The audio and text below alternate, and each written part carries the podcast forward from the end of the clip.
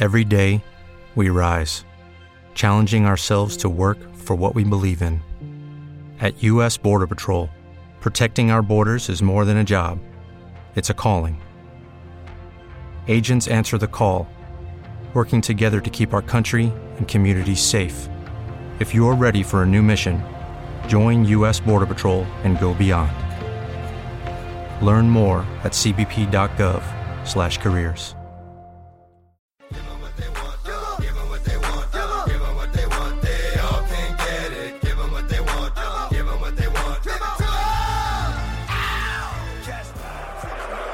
second pick in the 2017 NFL Draft, the Chicago Bears select Mitchell Trubisky, quarterback, North Carolina. Hello. It's gonna, it's gonna be a perfect fit. Um, very happy to be here in Chicago. Yeah, I really enjoy the coaching staff and my time with them, and I just can't wait to get to work. Bears Hour Live with host Lorin Cox and the draft doc Phil Atoshin.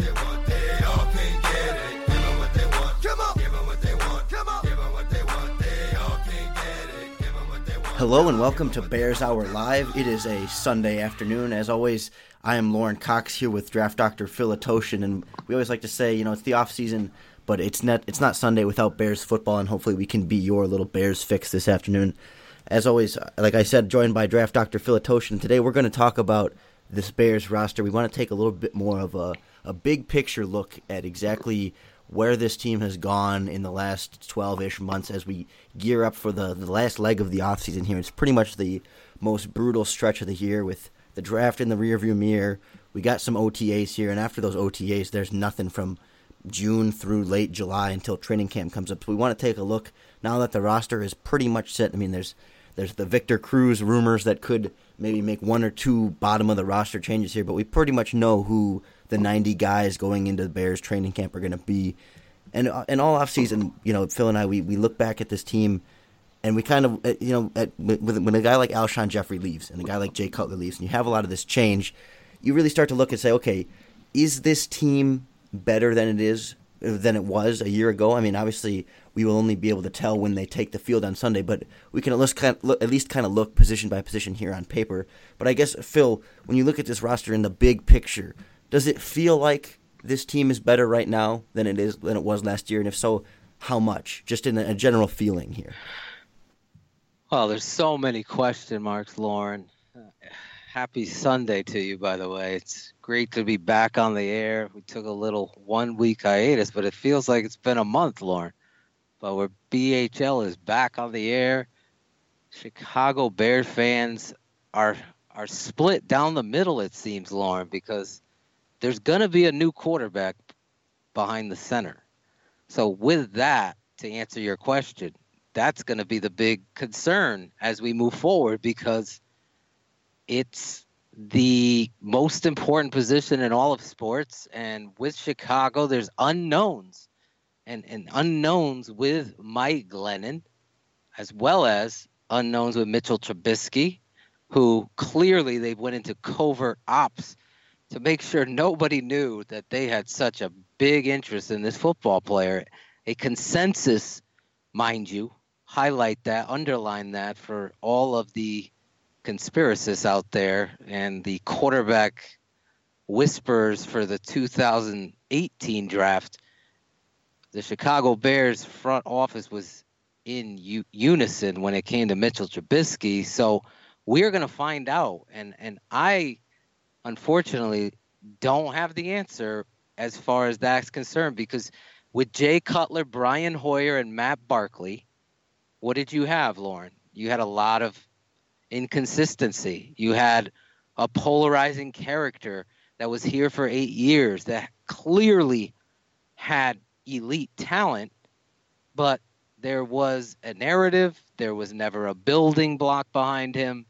There, there's so many answers that people were tired and cons- and, and making and smudging those lines and and calling them excuses. But reality to me was football is not as difficult and as people make it out to be sometimes. It's a bottom line business and the Bears have hit rock bottom. Let's face it, the time for a change was there under center, and they did just that. So that is going to be the impetus of how this football team measures out, really, because I think they did improve in certain areas, Lorin, and and those areas we can get into. But the quarterback position, who is Mike Glennon? That's the BHL question of this season. It's our question when we go to camp, Lorin. We better have that BHL who's Mike Glennon t-shirt because if Mike Glennon's worried about them drafting a quarterback, then Mike Glennon isn't the right guy. Because I know uh, the quarterbacks I've coached all have a chip on their shoulder. They want to be the guy. And when you bring in competition, that just sparks who's going to rise to the top. Because the best way to get the best out of your football team is to have the quarterback be elite on every level. They might have the elite talent, but they make elite decisions and move the chains and get you in the end zone.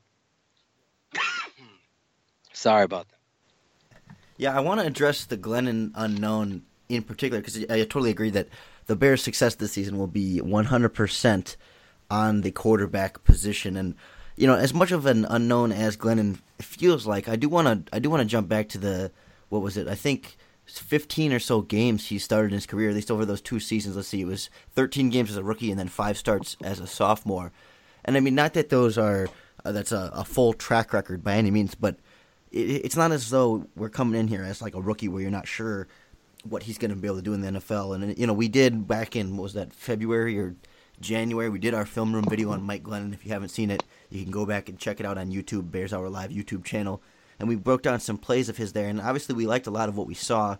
There's a lot of room for improvement too, but even just from a production standpoint, you know, in in his 2014 season, his second year, he averaged 236 yards per game, which was a little bit more than Matt Barkley last year and a little bit less than Brian Hoyer. But eh, there's, I feel like there's this sort of perception that Mike Glennon is either going to come out and be a dominant or not dominant, but a great quarterback and you know throw for 4,000 yards and 35 touchdowns, or he's going to be a complete bust and really not look like an NFL quarterback. But I feel like what's not really being talked about is this in between that he I, I, think is the most likely scenario for him is that he's going to come out and he's going to win some games and he's going to make some mistakes and he's going to kind of be your average tall white quarterback. You know, I, I took his numbers from that 2014 season and if you pace him out over 16 games, it's just under 3,800 yards, 26 touchdowns, and 16 interceptions.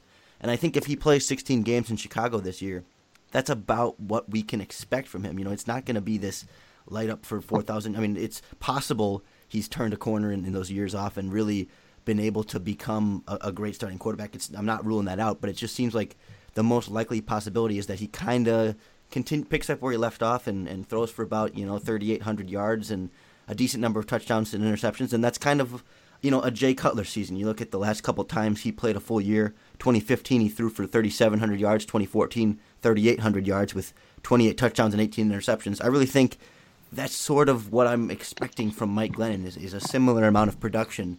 And obviously, he's going to need some help from his offensive line. But when you have a running game like Jordan Howard, I, I think that's going to take a lot of pressure off him and allow him to sort of be able to play up at Cutler's level. Whereas I think if Cutler had been able to play more with with Jordan Howard and this kind of interior offensive line, you would have seen his numbers take a nice little jump up a little bit higher too. So I think Glennon is going to benefit from some of these guys, but at the same time, I don't know what they have at the wide receiver position, and, and maybe that's where, mm. we can, mm. where we can move on to here. Unless you had any other thoughts on Glennon well, from, from I, just, I just, yeah. How does Dowell Loggains come into play year three? Because you had Adam Gase here, Lorin, who it seems like he was taking a step in the right direction. He ends up getting obviously the head coaching job and with the Dolphins. He was with Cutler. You saw competitive football down the stretch with a team that was in games versus teams that went into the playoffs, Denver, uh, Raiders. You saw a football team, it looked like they were taking a step. For him to leave and then Loggains to take over, the yards and all that's great. But the three wins says a lot, and you know what the red zone issues are. So how is Dowell Loggains going to take on Mike Glennon and do what Mike Glennon does well and what the Chicago Bears personnel does well? You know, if I'm sitting at home watching these games and recognizing the misuse of personnel that we're going to get into at the wide receiver position, uh, Jordan Howard wasn't even your starting back coming out of camp when it was very clear that Cameron Meredith and Jordan Howard were two starting quality players coming out of camp to me. And they weren't even part of the rotation, really. They were the back end afterthoughts. Injuries led to their uh, rise in the roster and playing time. And then you had Daniel Braverman, totally overlooked, the darling of training camp, and then overlooked because the conspiracists came out again. You know, you're down in New England playing to for your lives and your jobs. You recognize the art form of running a route as we move into the wide receiver position. Braverman is somebody that I believe I had an injury, obviously, coming into this next season. How is Dowell Loggains going to use these pieces? A Braverman, a Gentry, a Tarik Cohen, these speedsters in and out that can run routes and have the art form. And, you know, uh, is Victor Cruz going to be a part of this team? That'll be another thing. You got what seven tight ends now. So as we look at this wide receiver position, Lorin, as you we transfer uh, transition to that, there's a lot of names there, and there's young talent, and there's former first round pick talent.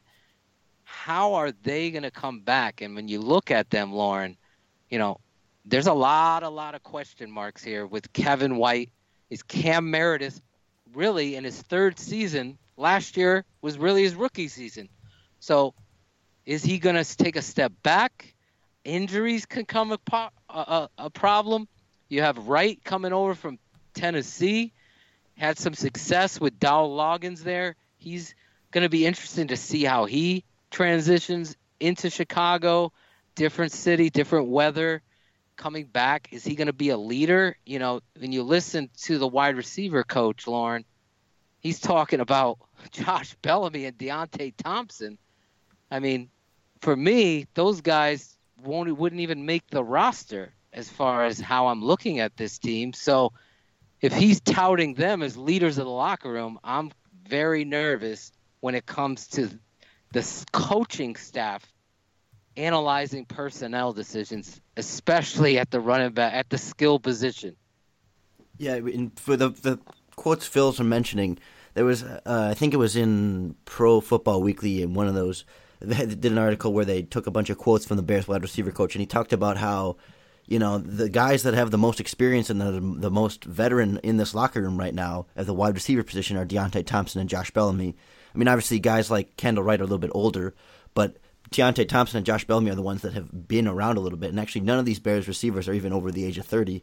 And I think Deonte Thompson is actually the oldest at age 28, which is a little bit of a, a scary thought there. But and they're both both Bellamy and Thompson are 28 and and they are sort of the the veterans that guys look into. Even Kendall Wright's only 27. These guys are, are sort of looking up to two of the more infamous Bears receivers from last year, and that's that's a little bit scary. But at the same time, I don't know if it's a huge concern because ultimately talent is going to win out here, and I mean at least mm-hmm. for the most part. And you're not going to see Josh Bellamy or Deonte Thompson start over Cameron Meredith or probably Kendall Wright if he's healthy this year, just because you just know there's such a, a vast difference in talent that, that you can't you're not going to see either one of those players take that position. And I don't even know if both of them are going to make the final 53 roster. There's just so much depth at the wide receiver position right now. A lot of names, but you need you need people to be healthy. You know, Kendall Wright, he's a thousand yard receiver. He has been at least with the Tennessee Titans and Dowell Loggains, but he hasn't played in a 16 game season since he was coached by Dowell Loggains. So you need him. You know, it's hard for me to sit here and get super excited about him you know, reliving his 2013 because he just hasn't been able to do it. And I don't know if a move to Chicago, especially with the Bears' injury history as of late, is going to be this magical fix for him to stay healthy. And same thing with a guy like Markus Wheaton. I mean, I, I you get excited about what he does when he's healthy, but at the same time, you just don't really know if you can rely on him. And it's not like he's been a thousand yard receiver either, although he's made some pretty impressive plays. But again, you know, he sits out most of the 2016 season, and you wonder you know, has he lost a step? You know, does he still have the same speed that he did? You, you, just you just can't really know with these guys. And then of course there's the biggest wild card of them all, Kevin White. And and mm-hmm. again, you don't really know. You know, for me, I'm not anything that we get from Kevin White this year is going to be a nice bonus. But I'm I just if if I'm preparing for this team, I just can't quite get excited and, and really plan on him being a major part. Same kind of thing with, with Kyle Fuller. But on Kevin White, I want to play for our listeners here the audio of the Bears wide receiver coach Zach Azzanni, talking about Kevin White here at Bears mini camp a couple days ago.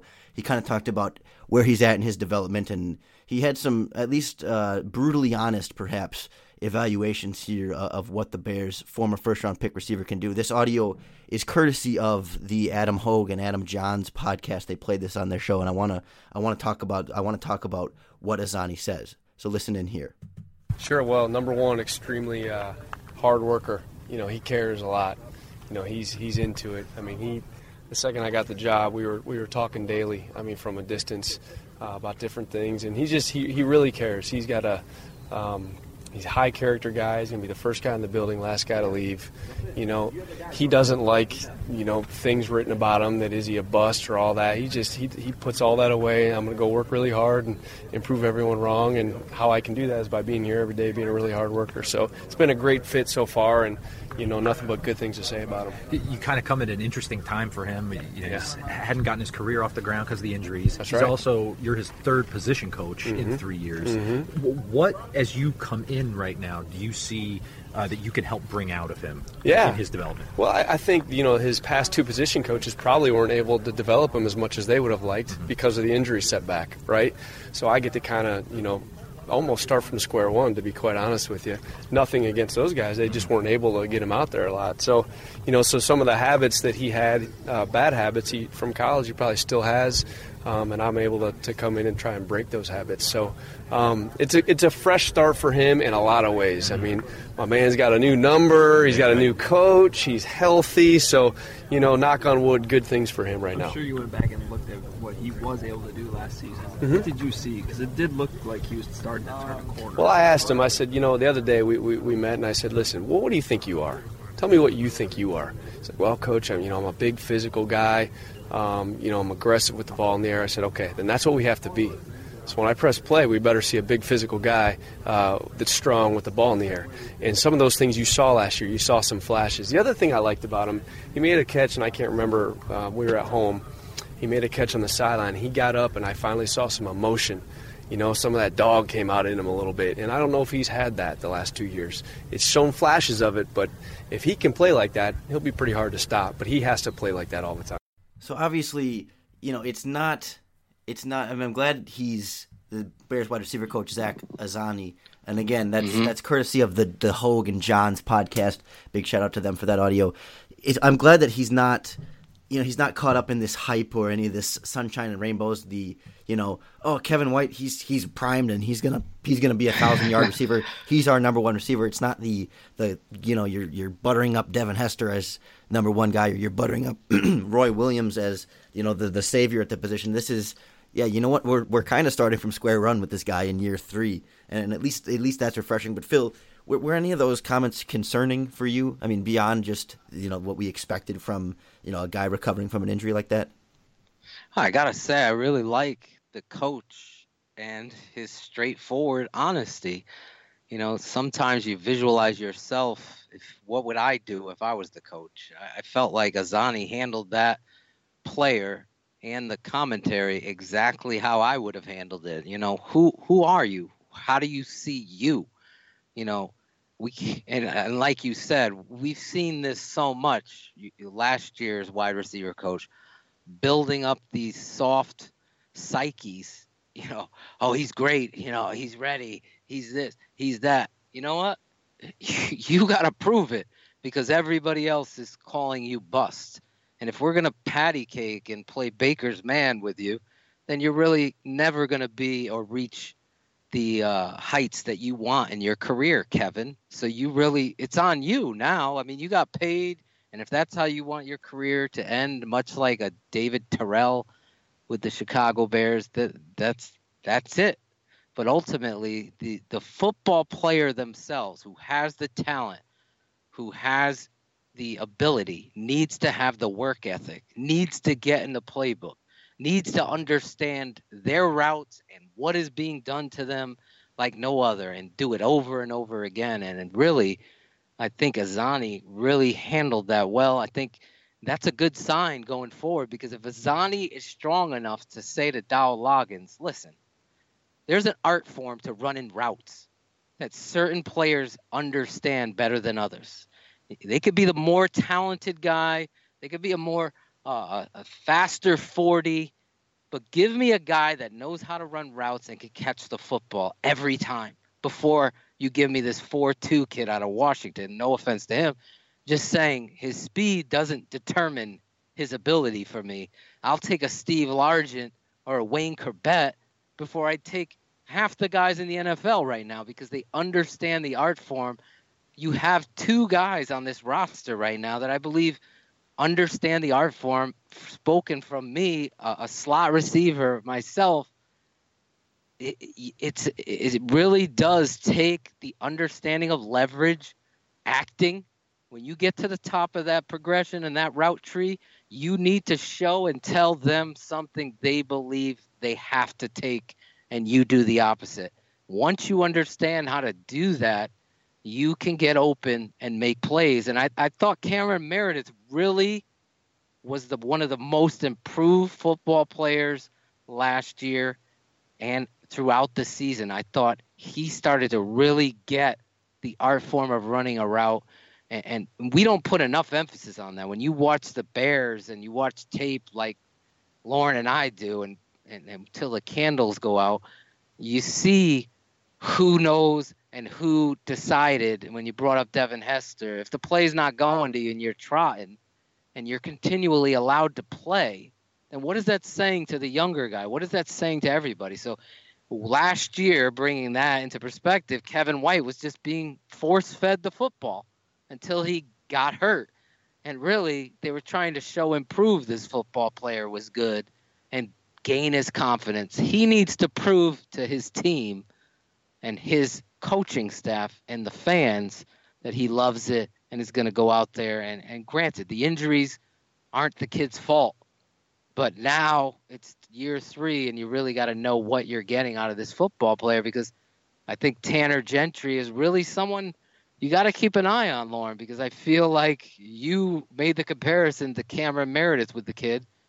I see what you're saying, and uh, this football player understands because he isn't the fastest how to run a route to get himself open, and ultimately, at the end of the day, without a Jay Cutler in there and a Mike Glennon who has question marks and an accurate young passer like Trubisky, you're going to try to find receivers that can separate and move the chains and continue drives. And, and really, I think Azzanni might be just listening to the guy gets me fired up because he might be the most underrated signing this offseason versus the free agents that they brought in because of his young, energetic understanding, a former receiver himself, how to run routes and how important they are. So hopefully his voice in that room to Dowell Loggains is going to be assured to get the best five, not the most the, five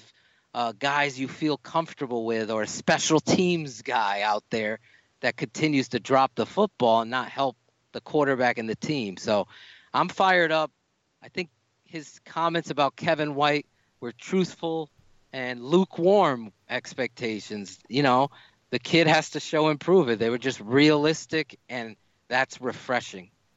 Yeah, I I look at this wide receiver core, and, and you know the the question that comes to my mind is you know, you lost Alshon Jeffery, so is this a better wide receiver group than it was last year? And I guess the, the more I think about it, I mean, it's not as though Alshon Jeffery was lighting it up for 16 games last year. You know, it, well, it wasn't bad. Alshon Jeffery's a very talented wide receiver, but it's not like it was a 1,500 yard year. I mean, it, it just t- directly compared to the production from last year. I mean, you look at Alshon Jeffery, 12 games, 821 yards. It was it was a solid 12 games, but it was only 12 games, and then beyond him, it was a whole lot of besides Cameron, I, I, was overlooking Cameron Meredith there, dude. But you have Meredith and Jeffery, and then a whole lot of nothing. And so you, you lose you lose Alshon, and, and, you're expecting Cameron Meredith to take the next step. And then between, you know, the a resurgent Kevin White, a, a Markus Wheaton, a Kendall Wright and you know maybe maybe a, a Deonte Thompson or a, a Rueben Randle or, or a Josh or a, a, Daniel Braverman or Tanner Gentry, somebody can step up and be a, a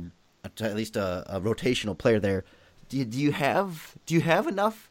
I mean, you obviously don't. we, we were we were in agreement that you know don't lose Alshon Jeffery. He's he's a legitimate number one wide receiver that that is going to continue to play at a very high level. But based on the 12 games we got from last year and how brutal it was in those last four, I, I don't necessarily feel like the Bears have taken a huge step back at the wide receiver position, and maybe maybe you know Kendall Wright doesn't even make it to the to the regular season. He gets cut. Markus Wheaton maybe is only a rotational guy and isn't isn't the same speed. Kevin White gets hurt again, and then all of a sudden you're left with Cameron Meredith, Deonte Thompson, Josh Bellamy, and Daniel Braverman, and you're like, oh crap, this wide receiver core is, is garbage. But if you know you're kind of hedging your bets here that one of Wheaton or Wright will be a solid starter, and maybe Kevin White gives you uh, a Leonard Floyd type season in the sense that he he doesn't suffer a serious injury, but maybe he's banged up for on and off for 16 games and maybe plays in 12, but it's not just like no no one injury takes him out, but it's kind of just you, you don't have him week to week.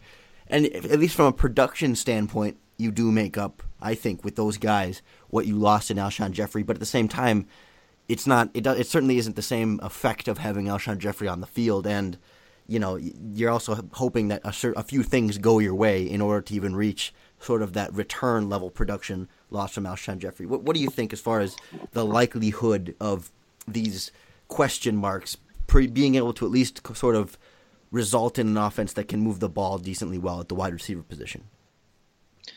Well, they moved the ball last year without Alshon Jeffery in there as well. They just couldn't put it in the end zone.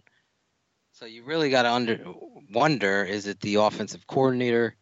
Um, you know, then you can't have it both ways, and and and that's where I see fans. You know, when they come at me on Twitter, you can't have it both ways. You know, you can't say, well, he's working with Deonte Thompson and Josh Bellamy, and then at the same time not question his red zone antics and how he calls plays when they're moving the ball up and down the field. What tr- what happens then?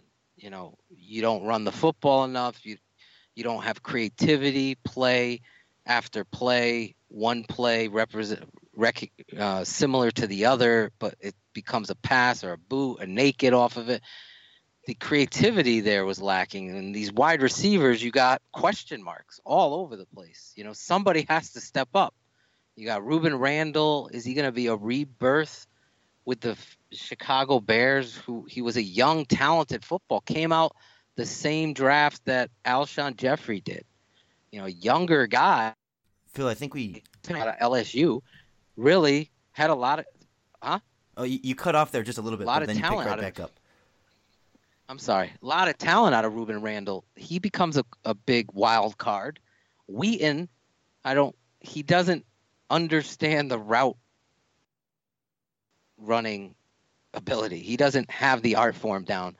Did he take the offseason mental reps, injury to say I'm going to prove this? He became a, a, a signing in Chicago. So hopefully he becomes, you know, he comes into camp. I just hope they don't just transition guys they spent money on to create roster spots with them. I hope it becomes a true competition where you're recognizing who is going to best serve the offense moving forward, who understands the offense. You know, that especially plays to Kevin White because last year it was very clear to me, very clear that Kevin White maybe was a fourth best receiver on the roster that you're making him the second player. He, Cameron Meredith was leaps and bounds ahead of him. It wasn't even close. And I went after that with our colleagues back on Bears Bar Room in the preseason that it, it wasn't. It was a joke that you're putting Kevin White out there as a starter. You might as well just tell the whole team you don't give a crap about competition. If that's the kind of philosophy your offensive coaching staff has, or your coaching staff in general, then you're going to be looking at a three win season again. You got to play the best. You got to have competition. There's got to be players that step up. If Tanner Gentry is your second best receiver, then Tanner Gentry better be in the starting lineup. And you applaud your co- your scouting department for finding that. It doesn't become Oh well, you missed on White. Who gives a crap? You found a Tanner Gentry undrafted. That's what the winning team. That's what Be- Belichick does. You think they care that they had a bust here and there? No, because they f- retool, they refill by finding talent and rewarding that talent that's busting their ass. This is their jobs to win and to to, to win competition and start on on the biggest stage in all sports in the NFL and the charter franchise. Give the competition of it. I think Azzanni is going to be that guy to bring out that young, energetic philosophy, almost like a college coach coming in there and really challenging these receivers to find the best ones. And I know it's just talk now. Everything's just talk, Lorin. He could talk all he wants about Deonte Thompson and Josh Bellamy, but come Sunday, when the game's on the line, we know what transpired. And and maybe, I'm not going to rule this out, that Josh Bellamy and Deonte Thompson got on the jugs machine all year. I'm going to prove everybody wrong. I'm going to prove that guy, draft Dr. Phil, wrong. and I'm going to catch everything that comes my way. And if so, then so be it. I cheer for blue, orange, and white. I don't cheer for particular players. I cheer for performance of those players. And when I identify that they could do it better than what you have, then you need to get the ones that could do it better than what you have, especially when you've only won three games. Now, if you're at that rock bottom, and there's a lot of moving parts with a quarterback and a young rookie quarterback that has not, we've not drafted a rookie quarterback since Jim McMahon in the top five of the draft. There's a lot of, of, of swirling winds in a windy city. So it's going to be interesting to see who rises to the occasion, does their homework. Because, folks, we only get to see film. We don't get to sit down with Cameron Meredith and Kevin White. Is Kevin White the brightest tool in the shed? I don't know. I honestly don't know. And if not, they made an error. Because give me a guy that understands routes, understands where he's going and what he's doing, that runs a 4 5 before you're going to give me a six foot two or six three, 210 pound guy who runs a four three but doesn't understand routes. He could just run two, a slant and a fade. That that's not going to help your football team win championships. That's going to be fun to talk about leading up to a season, and then when the the the bullets are firing, he's the first guy to go out hurt because you know he's pulled a pulled a hammy or whatever. The injury stuff you can't make the club in the tub, Lawrence. So these guys, this is going to be an interesting battle. I don't know, honestly, just based off on the tape, how deep this wide receiver core is. I just think there's a lot of questions, and I, I feel like there'll be some cuts and maybe there'll be some moves if a guy like Kendall Wright, who's brought in here essentially to be a leader and to be someone who's polished – doesn't come in here and take that next step with a Cameron Cameron Meredith, because that would be my expectation that they're going to come in here, they're going to start Wright and Meredith as your one and two, and then everyone else is going to be battling. That's my expectation because of the unknowns with Kevin White. And if you're GM and your personnel department's pushing Kevin White down your throat again, that's a loss for your franchise. Yeah, it feels like conventional wisdom here is that Kendall Wright's your one, Cameron Meredith your two, and then when you bring in your third receiver, it's probably Kevin White, and then you move Kendall Wright into the slot. Maybe Cameron Meredith sometimes since uh, Dowell Loggains like to do that last year, although I know you and I don't quite see it the same way. And then guys like Wheaton and, and even you know Daniel Braverman and, and Tanner Gentry, those kind of guys, they rotate in as that number four receiver. But I feel like they're gonna at least try and push Kevin White out there at least a little bit, like last year. Maybe not forcing him to start week one, especially if Kendall Wright's healthy and, and playing well. But I think you're going to see him sort of be in and near that starting lineup, especially with the amount of 11 personnel, you know, three wide receiver sets that they used last year. I want to transition now over to the defensive side of the ball because there, you know, there weren't as many changes there. At least it didn't feel like it. It kind of felt like, you know, besides the uh, the three cornerbacks in free agency, there was a lot of, you know, letting things be. And although, you know, later on, you know, it seemed like the front seven was kind of at least overlooked or, or kind of left untouched until after the draft. You see guys like John Jenkins and Jay Howard brought in, so that kind of changed the narrative a little bit. But for the most part, this is the same linebacking core pretty much across the board. You know, a few undrafted free agents on the outside, but not really a lot of changes there. And then defensive line, just Jenkins, Howard, and then the, the undrafted free agent Rashad Coward. But it was the secondary that we saw a lot of the big changes. Three cornerbacks in free agency. Obviously, the signing of Demps and the drafting of Eddie Jackson at safety. But I, want to play another audio clip here from the Hoge and Jahns podcast of, of defensive coordinator Vic Fangio talking about the new look defense and sort of his expectations there. And he finishes up talking about Leonard Floyd. And I think that's where I want to start our our conversation on the defense here because he has some interesting things to say about sort of where Floyd was last year and, and where he is this year coming in this offseason.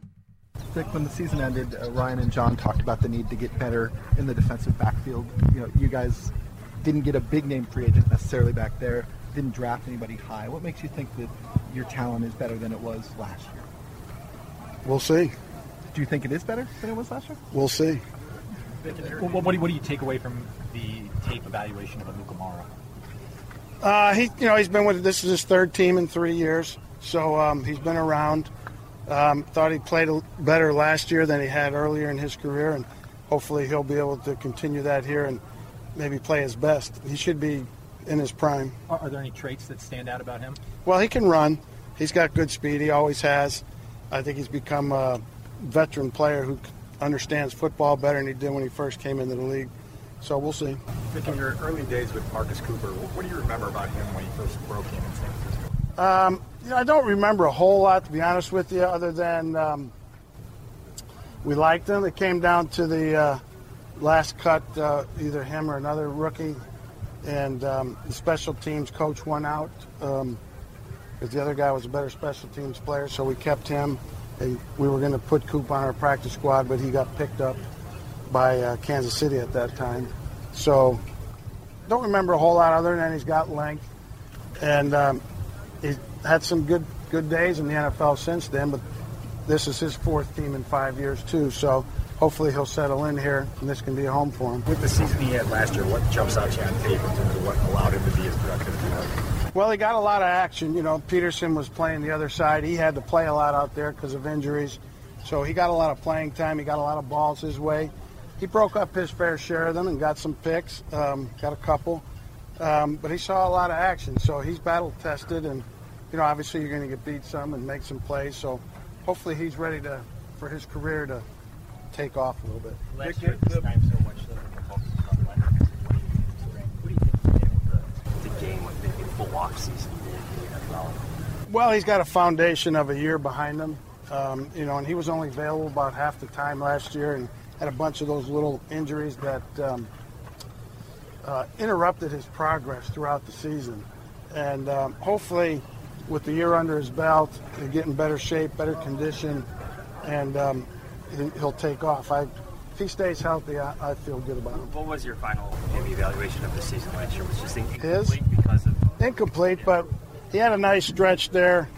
I don't remember the exact games. Maybe it was like game nine through twelve or something, where he was practicing and playing, and you could see him coming. You know, and then he then he got uh, dinged uh, twice in the last two games, so the last four games, and it interrupted again. But I feel good about him. In terms of Leonard's development, what would constitute a successful offseason in terms of OTAs and mini camp for him in the next few months? That he reports to camp in great shape, better shape than he was in last year, and that he's got a great understanding of his position and what's expected of him, and to really take off during the season. So that's Vic Fangio on on the new Bears defensive additions, and of course Leonard Floyd at the end there, and that that comes from the uh, Hoge and Jahns podcast. So I don't want to take credit away from them for, for playing that audio clip there, but. Leonard Floyd, the the quote that, that really stuck with me was about his shape. He said, he said, you know, he has asked, he mentioned twice in there that you know he needs to come in in good shape, and then he said better shape than he was in last year. And obviously, Floyd is not a guy that has excess fat on his body anywhere, so it's not sort of that kind of shape, but it is, Mm-hmm. it is maybe some kind of football shape. And you get the concern I have is that when a guy like that, and again, this is not a this is not a oh I think Floyd's going to have a bad year because of this, but just the concern about him in his preparation here is that when he's trying to add this much weight and, and trying to continue to bulk up, that he is his body is able to keep up from a respiratory standpoint of being able to have the same endurance and the same you know football shape as they say to be able to play at that higher weight. It's not that he he's not going to be able to function, but it does take time that if you're adding a lot of weight to your body, the rest of your body sort of you know your muscle structure and your breathing and your in your heart has to adjust and, and, keep up and be able to play football at and the NFL football at the highest level. It, it's something to it's something to monitor. I mean, it's not as though he was quote unquote out of shape last year. I don't think I don't think Fangio was implying that, but it is it is something again this year as as the weight gain continues to be a big factor. How well his body is going to adjust to that. Phil, what are your thoughts on Floyd?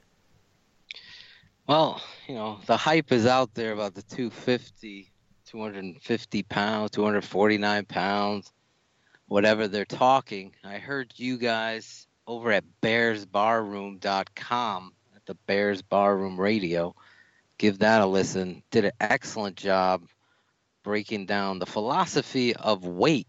And, you know, when you jump on a scale, that means about as much as nothing, really. You, you want to be a certain weight. what a metaphor. Uh, it means nothing. At the end of the day, it really doesn't mean a damn thing. What what Fangio's talking about is functional strength. And when you watch uh, Leonard Floyd play the game of football, there was real signs, more so than myself and you thought there would be, and I'll be the first one to admit that this football player can deliver the blow, extend, and get himself off blockers to make plays. However, what Fangio is talking about, functional strength, is the ability to hold up. Yeah, you could do it one or two games, and then you're on the bench that's not going to help a football team in the long run. Lawrence Taylor didn't miss games. You know, Jason Taylor, who similar size build as Shane Marsaw talks about, he didn't miss games, Lorin. And unfortunately, the concussions, and, and they want to clean that up. My concerns are his strength. You want to look at somebody who doesn't fit um, where weight and size and speed uh, matches up with the NFL game, but works his tail off to be in the NFL for God knows how many years. Look at James Harrison of the Pittsburgh Steelers. That guy wants to play football. He wants to get to the quarterback and destroy that quarterback every Sunday. And if you haven't seen his workouts online, you can find them on YouTube or somewhere. But that is how you got to have a hunger in your belly to do it. And I hope that Leonard Floyd is doing that because if he, I could, we all can go out now to five five guys burgers and fries and put on a good 20 pounds if we wanted to for the next two weeks. That means nothing. What means something is his squatting, his explosion, his strength, his upper body strength, his neck strength when he's delivering and having to take on those tackles. That's what Fangio's talking about. He wasn't in football condition, and hopefully, this young man comes in to a and, and and you heard some other quotes in and around Halas Hall about him having a total different approach this year based on a professional science uh, of nutritional science team as well as the workout that they're asking their players to do. So you hope Leonard Floyd comes in football defensive end killer shape to play the game and he's healthy this year because there's a lot of things you like about that football player and you hope he's going to be a centerpiece of what is to my opinion 1B to the quarterback on a football field is guys that can get to the passer and disrupt and disrupt passes and disrupt and disrupt rather uh, where the launching point is going to be really help everybody on a t- in a team game the most so it's going to help your secondary it's going to help your interior defensive lineman if they have to pay attention to a leonard floyd coming off the edge because he's making quarterbacks step up that feeds Eddie Goldman and Akiem Hicks. So hopefully, and I think uh, uh, Vic Fangio really doesn't pull any punches. We'll see. We'll see. We'll see. We don't know.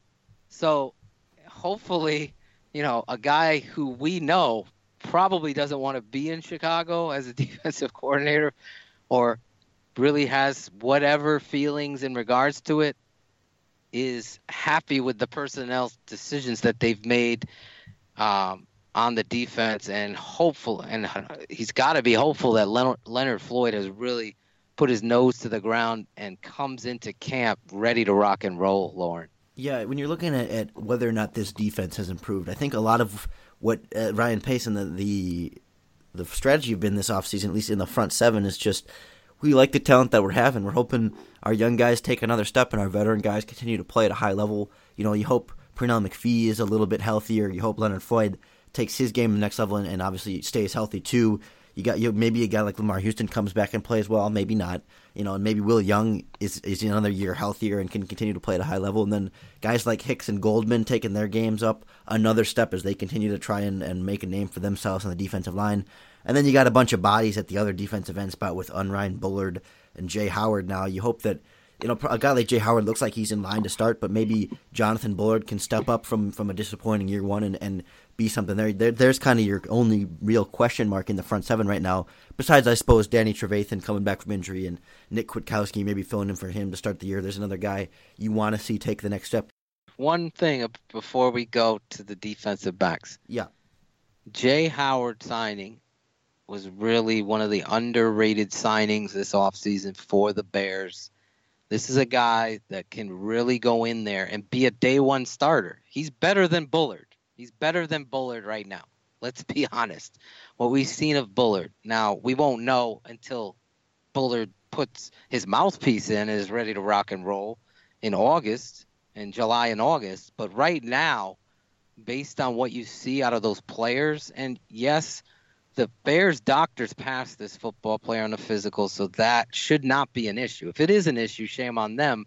But really, ultimately, Jay Howard is a goddamn football player at that five technique. He comes in here and puts his face into the starting lineup and really makes his presence felt. Him opposite of Akiem Hicks, you've really improved your football team and and that is a really good signing in my opinion because I like the way that football player plays with technique.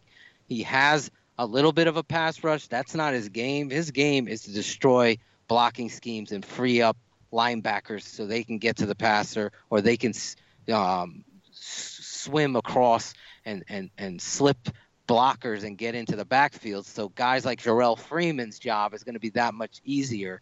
And like you said, you hope that Nick Kwiatkowski based on Trevathan's injury, is going to be coming into this camp ready to start, ready to start opposite Jerrell Freeman. That's got to be the hope right now because that position right there is one that has a lot of question marks inside linebacker, like the wide receiver position does. But I just wanted to make sure we emphasize that at BHL that Jay Howard, for me, Lorin, was maybe my favorite signing of the offseason. How about that? Wow. Yeah, I, I do I do think the Howard thing is, is important because you you look at you know the way that the Bears called defense last year. They're in their nickel package more than the majority, more than half the time. I want to say it was close mm-hmm. to sixty percent last year. So you see Howard is a guy that is is most is not going to be a sub package player for the most part, but he's going to come in in that base defense and and really eat up some space against the run. And then when they go in the nickel, then you've got the guys like Hicks and Goldman and even Bullard showed some flashes of it in college that they can be those quick penetrators on the inside, mm-hmm. you know, mm-hmm. one at one technique, one at three. And hopefully, if a guy like Goldman can stay healthy and build off of what Hicks did last year, too, then you're really set. And it also can take some pressure off of a guy like Hicks, where if you are playing in nickel, you know, 60% of the time, then, you know, maybe you, maybe you have some snaps where it's Unrein and Howard at defensive end and Hicks is on the sideline, you know, on, on, on third and short or on, on first and 10 even when you're, when you're expecting a run and then you could you can go and put a guy like Hicks in there in the nickel situations on second and long or third and long, and really get the most out of him because he played so many snaps last year. I think it was the third most among three four defensive ends, yes. most of his entire career. and He played very well through all those snaps. It was not a it was not something that really seemed to slow him down too much, but it's the kind of thing that you don't know how sustainable it is. And I mean, they really needed to rely on him for those snaps last year because he was their only good defensive lineman for the most part of the year. But assuming a guy like Goldman stays healthy and you get Howard to play at a high level, and maybe John Jenkins is a is a nice You- backup at nose tackle. You gotta. I'm gonna ask you, Lorin. John Jenkins, you, another guy that's really. I mean, when he was coming out of Georgia, there was a lot of things you liked on tape as far as nose tackle play is concerned.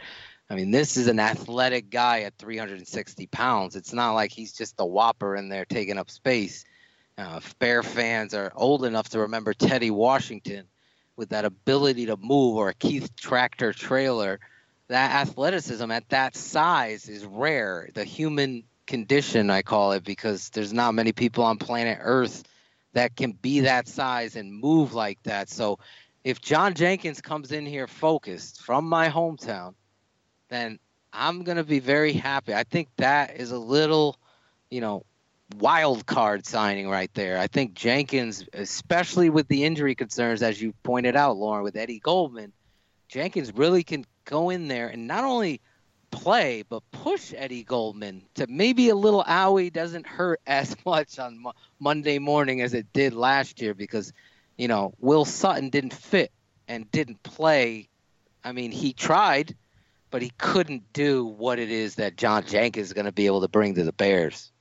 Yeah, defensive line feels like one of the positions on this team that's really concretely better than it was last year. I mean, the only guy that you lost was Will Sutton, who you know you just described perfectly, and you you add a Howard and a Jenkins, and you hope that a Bullard takes the next step and Goldman stays healthy, and, and there's a position that just feels a lot more solid across the board, and it, there aren't a lot of those on this roster. I mean, running back a little bit, tight end a little bit, uh, and that's that's about it. Where you really feel like you're upgraded. I mean, the interior offensive line hasn't changed at all. So I mean, I don't know if you count that or not, but really defensive line, there, there's a, a really concrete position of improvement from last year.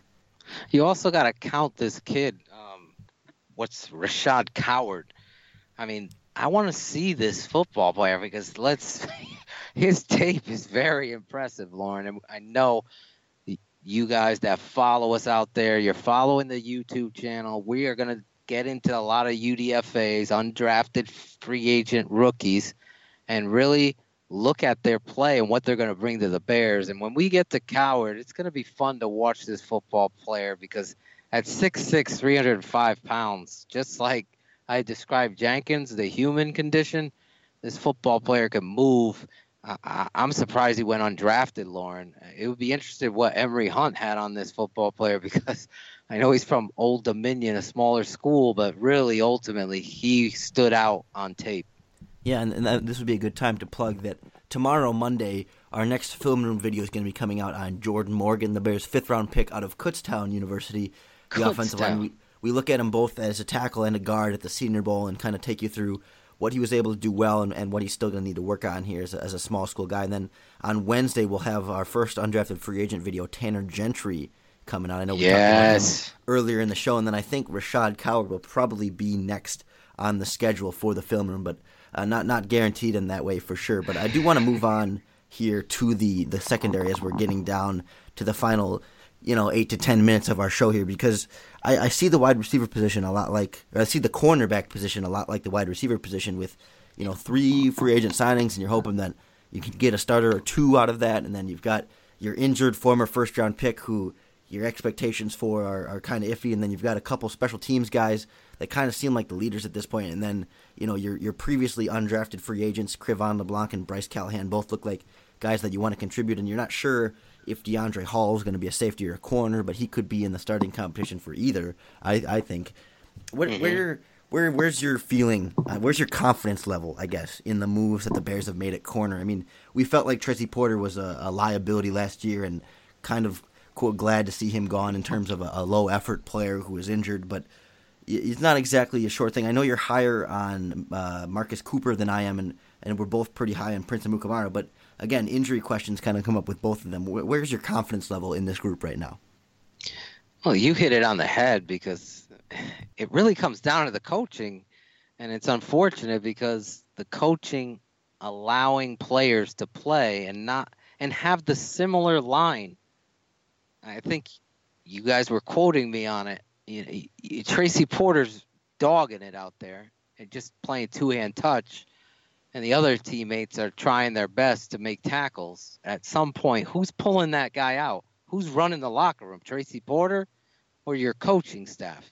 Let's be honest here. I'm not afraid to call anybody out. If that's my football player and he's given that kind of lackadaisical effort on a Sunday afternoon when a guy's traveling all the way from Scotland to watch the Bears play at Soldier Field, then you really are letting not only the whole team down, but you're letting a whole stadium of fans and worldwide nation of Bear fans down because you're allowing that to to define your club. And Tracy Porter was absolutely awful.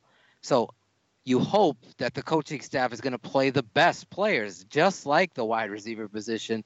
This I know I could speak for Jose Cotto and, and, and Shane Marsaw from Bears Barroom, as well as you, Lorin, and, and a Brian Perez, all disappointing in the how they played their personnel on offense at the skill position wide receiver and at the, in the secondary.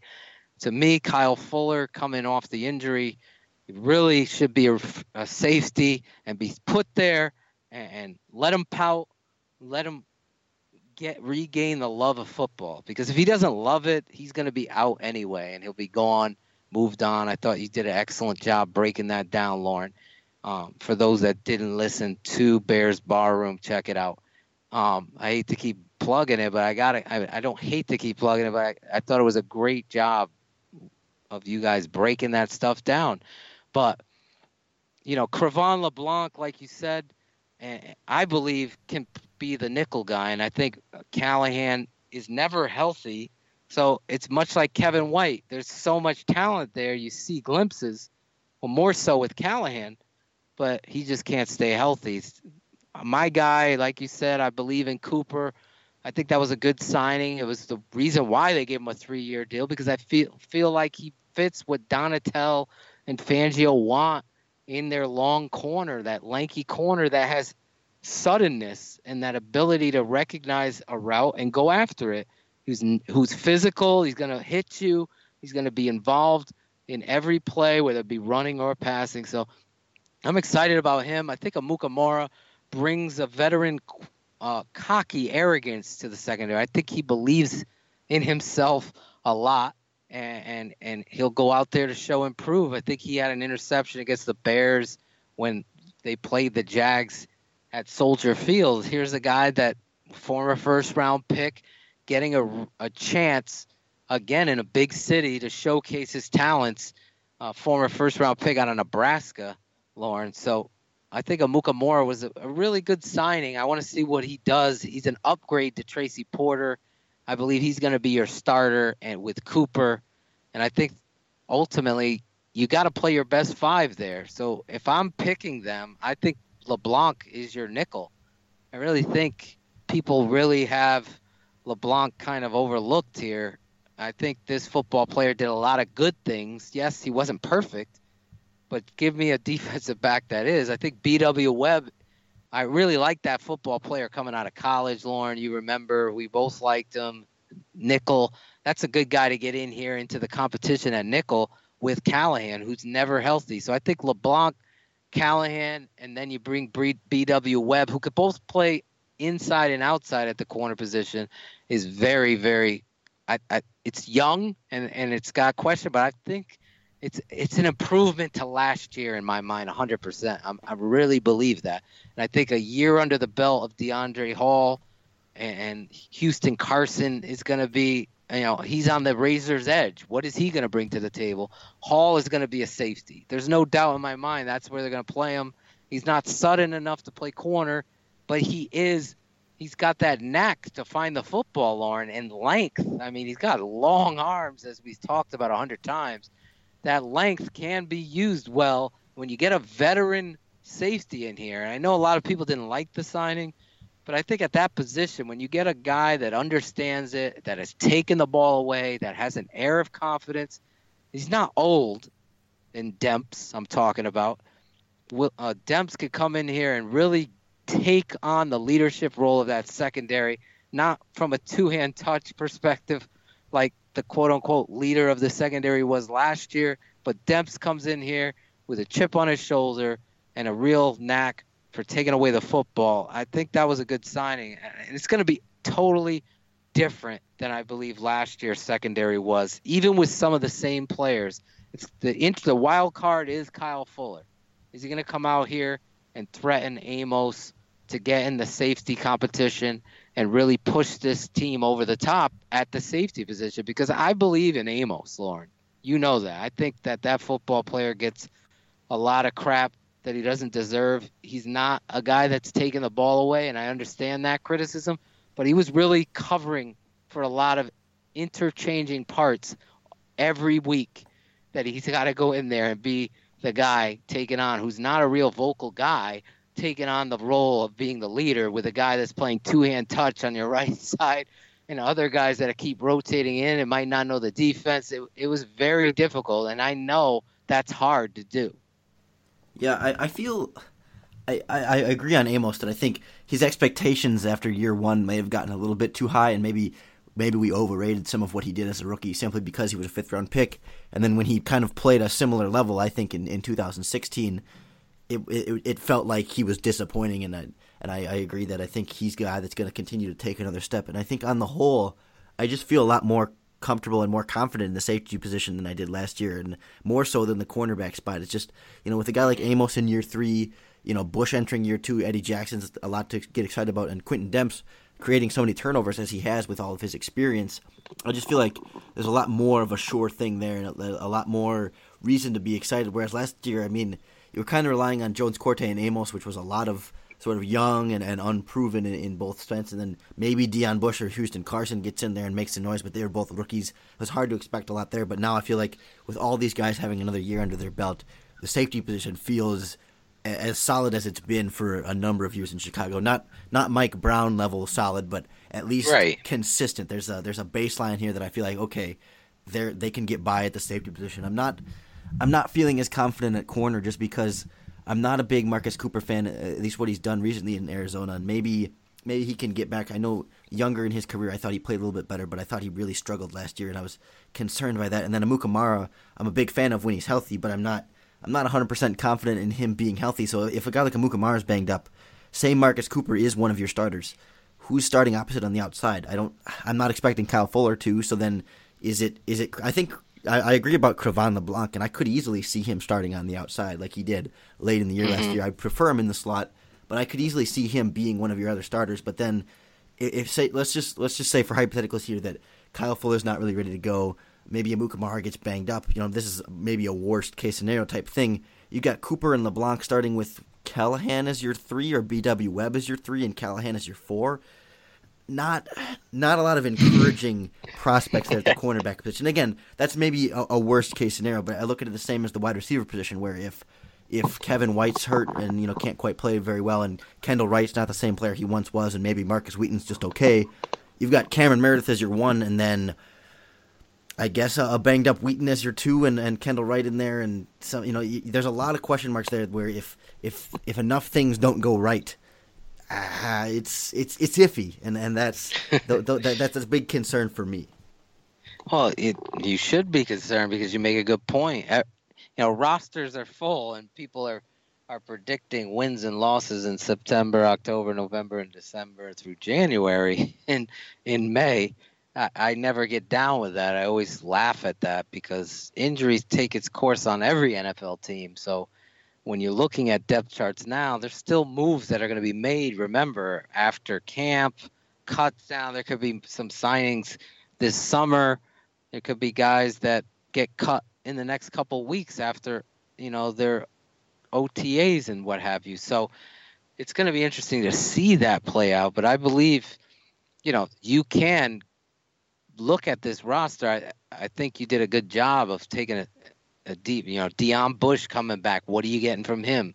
Eddie Jackson could easily slide over and play some corner. He's done it before, and he really fits the philosophy that Donatell and Fangio like, especially at corner too. So that could be uh, Lorin Cox Bears Hour Live exclusive because when Eddie Jackson's all of a sudden starting at corner come the second week of the season, you're going to be hearing it here first because I could see that football player health issues and all rod in his leg, airport security, uh, Trubisky's Brown Camry, all that crap. I could see that football player really coming in here and and helping out a secondary in multiple facets. That's what he brings to the table. That's a guy that I feel like in this draft, you know, I had him as like the 67th player on my big board of 100. I felt like that was a great pick in the fourth round, and he could be a guy where you put him at the corner, you leave LeBlanc inside or Callahan or BW Webb comes in here and makes some noise and fits this philosophy. A lot of times, uh, I'm not going to say everyone, but fans really get involved in. Well, he wasn't good with New Orleans. He didn't. They're playing a completely different philosophy. You know, the technique and what have you and traits are one thing, but when you're asked to to play certain coverages and match up man and match up zone schemes, players can transcend. That's why a player might leave New England or a Super Bowl contending team and go somewhere else on a big time deal and fail because they don't have the same philosophy. They still bring their same traits, they still bring their same willingness to tackle, but all of a sudden they're being asked to think more or do something different, and that's where they fail. Where I feel like Marcus Cooper does fit what Donatell and Fangio like in a length corner and those matchup one and two zones and going after and, and blitzing off the corner and doing multiple things. I, I feel like he's going to surprise Lorin Cox this year because I think he's going to come in here and really be a baller at the cornerback position. I think he's an upgrade, and I think Amukamara is. So you've already upgraded from what I believe you had last year and you saw the performance of the defense. If you've upgraded that front seven, like we believe they did, and have a lot more depth, now that secondary can reap the rewards from a Leonard Floyd coming in, a Pernell McPhee coming off injury, a Roy Robertson Harris playing the five technique and give you some pass rush skills from there, and and, and Jaye Howard coming in. So those players can help the back end and and if you have a, a lot of young talent, the Bears, honestly, there are, I'm sure there's un- UDFA's on the roster now, Lorin. I don't even know that are in the secondary and how they come into the competition. Just open it all up because you've won three games and get the best players out there on the football field that are going to give you the opportunity to win. And that's what the best teams do. That's how Seattle turned around. Yes, they lucked out and found Russell Wilson in the third round but they also have found several hundred undrafted free agent rookies that end up contributing to their Super Bowl run. So don't count anybody off this roster. That's why Bears Hour Live is going to break down those UDFAs and look at them closely and what they bring to the Bears on the YouTube channel at bearshourlive.com as well. We tweet it out. Follow the Twitter. Follow the YouTube, subscribe and like. The more you do, the more we can give. So give us a little bit of your time, and I think you're going to be rewarded for that. yeah, absolutely. Uh, another thing too, if if you're listening to the podcast version of the show, we could really use some nice reviews on the iTunes. That's how you move up in the charts. There is when people leave you a nice little five star review and comment. So if you like what you're listening to, give give us a little five star review. If you don't like what you're listening to, tweet us and, and tell us what you'd like us to do different because we do this for you.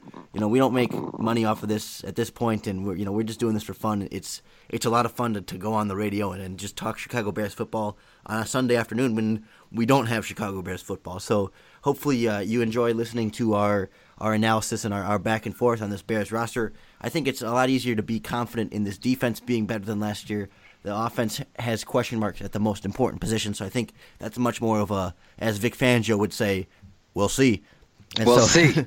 with, with, that, I would like to thank everyone for listening to this edition of Bears Hour Live.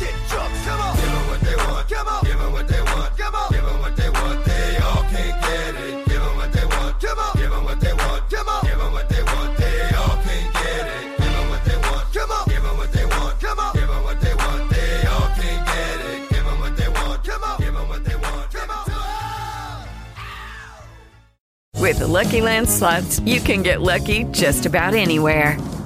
This is your captain speaking. Uh, we've got clear runway and the weather's fine, but we're just going to circle up here a while and uh, get lucky. No, no, nothing like that. It's just these cash prizes add up quick. So I suggest you sit back, keep your tray table upright, and start getting lucky. Play for free at LuckyLandSlots.com. Are you feeling lucky? No purchase necessary. Void where prohibited by law. 18 plus terms and conditions apply. See website for details. It is Ryan here, and I have a question for you. What do you do when you win? Like, are you a fist pumper? A woohooer, a hand clapper, a high fiver. I kind of like the high five, but if you want to hone in on those winning moves, check out Chumba Casino. At ChumbaCasino.com, choose from hundreds of social casino style games for your chance to redeem serious cash prizes. There are new game releases weekly, plus free daily bonuses. So don't wait. Start having the most fun ever at ChumbaCasino.com. No purchase necessary. VGW. Void were prohibited by law. See terms and conditions. 18 plus.